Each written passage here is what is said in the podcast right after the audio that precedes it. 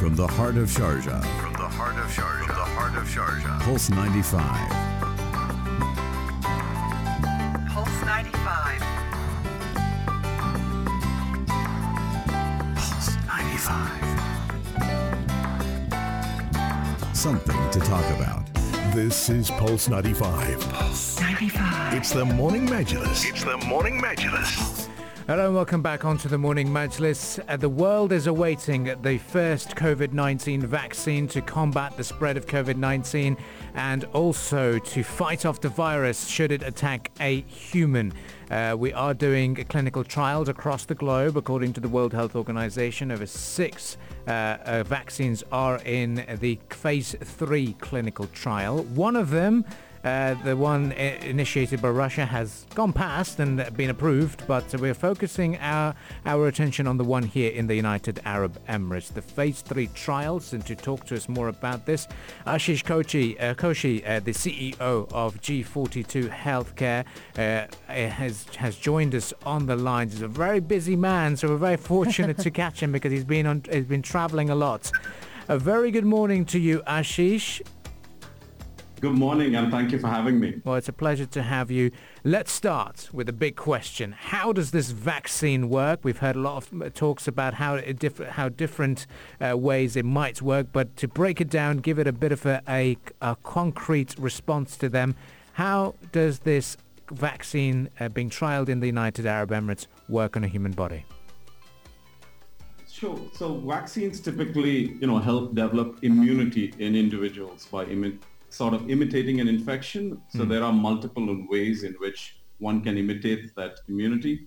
The, one- the one that we're using here is one of the most safest mechanism because it's an inactivated virus. Uh, the other pharmas that you mentioned are doing on phase three trials are doing on other versions of that.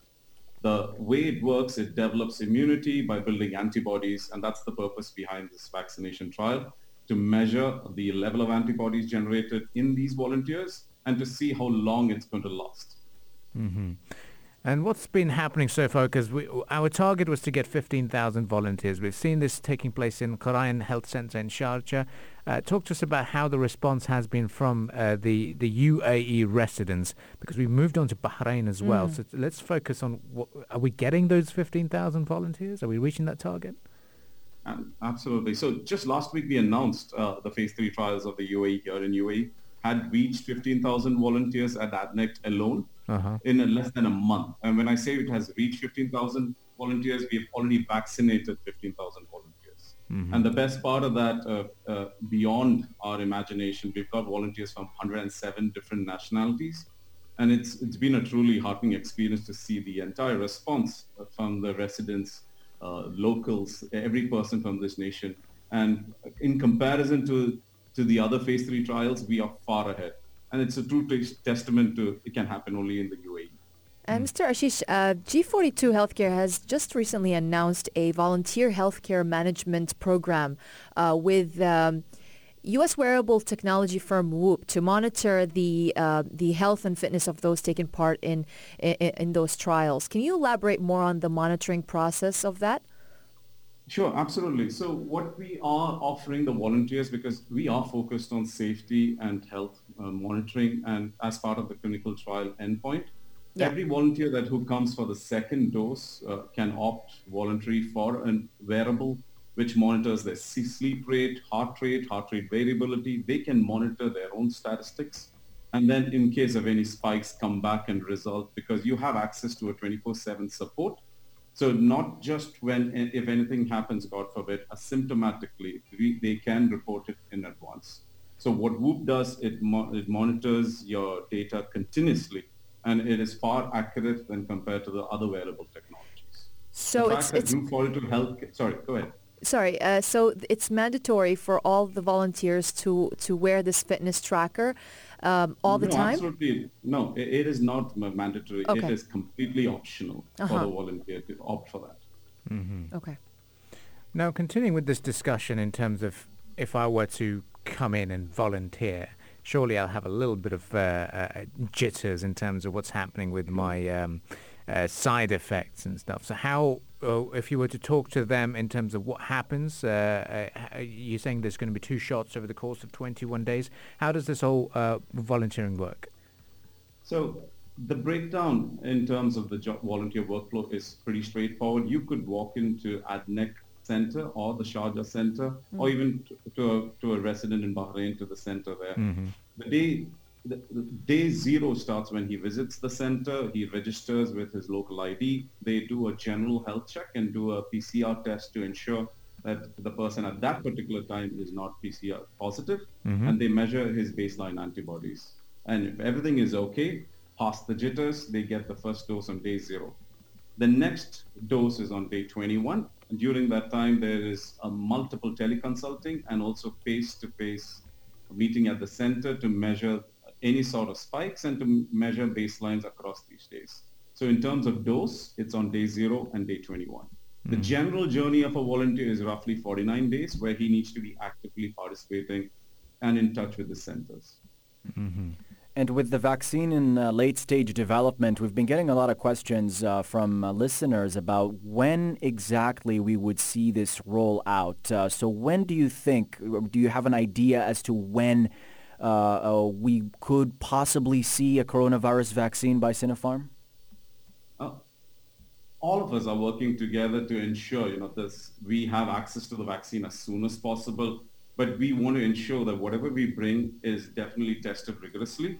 But having seen the initial results, especially the phase one and phase two results, and the initial response from the 15,000 volunteers, we can definitely say by end of this year or by early Q1 of 2021, we will definitely have a have a potential vaccine, at least definitely in the United Arab Emirates.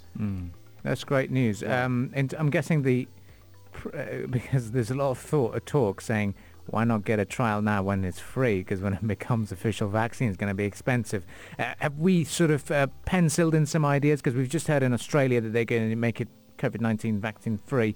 Uh, I'm, sh- I'm sure it's too early to talk about this, but uh, uh, how confident are we with the the, the, the the functions at the moment of how we are progressing? So in, in terms of accessibility, I think we addressed it. But in terms of pricing, I agree uh, with you. I mean, it is currently too early. All of us are just focused on ensuring the clinical execution of this trial. Definitely, uh, there are multiple factors that play on price. It's the production capacity, uh, the markets that it's available. Uh, I believe it's too early. Perhaps in the next month or so, we should have more definite answers to that one. Okay. Now, you've been monitoring uh, your patients. Uh, we've heard some news developing that uh, you know, phase one and two were very, very well done uh, over in China with Sinopharm. Uh, but how has it, how's the response been from the volunteers in terms of side effects and how they've been uh, doing so far? Are we, are we confident? Have we got any updates from that? So, so far till date across three different centers in terms of all the volunteers vaccinated, we do not have any adverse serious reactions. Neither was there any adverse serious reactions captured in phase one and phase two. And generally the response from all volunteers is extremely positive. And there's a lot of, uh, uh, let's call it participation from these volunteers because they all want to participate in this journey to find a cure. Everyone is uh, is frustrated the fact that this keeps coming on and on. You've seen, I know, I know you discussed the situation in Wuhan. Uh, unless we have uh, a pre- preventive mechanism in terms of protection, this will keep coming on because Yeah. uh, people, uh, we can keep testing, but eventually there needs to be a cure. So let's delve more into the medical aspect of this. Um, the human body obviously produces antibodies when it fights um, off an infection, and this process helps it build immunity. Uh, can you elaborate more on how the antibodies work and how can they appear faster or swift, more swiftly in those patients?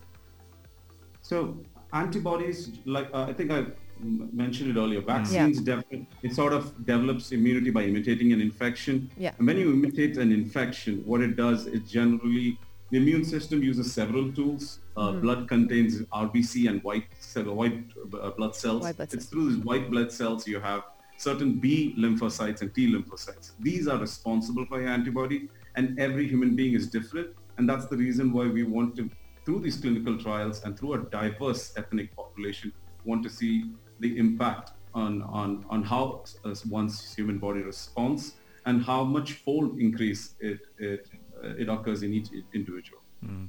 I've got to ask you for this because uh, I'm sure there's lots of listeners out there thinking, okay, now is my time.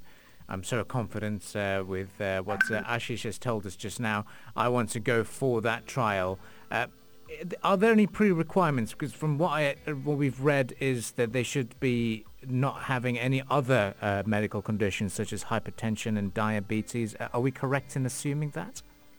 So all volunteers above the 18 years of age and healthy individuals are definitely allowed to participate even though they are hypertensive and, uh, and, and, and diabetic, uh, as long as it's controlled at the time of the dose, it's absolutely fine. Mm-hmm. Uh, there are certain prerequisites in terms of uh, if they are undergoing any sort of therapy, cancer mm-hmm. therapy, yes, there are exceptions. But generally, anyone who is 18 years and above and is healthy and is not coronavirus positive at that time definitely can participate. Mm-hmm. All you need to do is just go to the website for forhumanity.ae and register your name and definitely we'll set up an appointment for that. Mm-hmm. Now, I'd like to get your thoughts, final concluding remarks, uh, because we've been airing this on uh, on our show in terms of, look, it's our collective responsibility. The virus is not over yet. The threat still remains. Your message to the general public who think it's okay to take off the masks now because the virus is no longer there. uh, uh, uh it must be it must be a shock to your system when you see this right. and hear this. Uh, y- your message to them, because you're very focused in this uh, this big battle against the spread of COVID-19.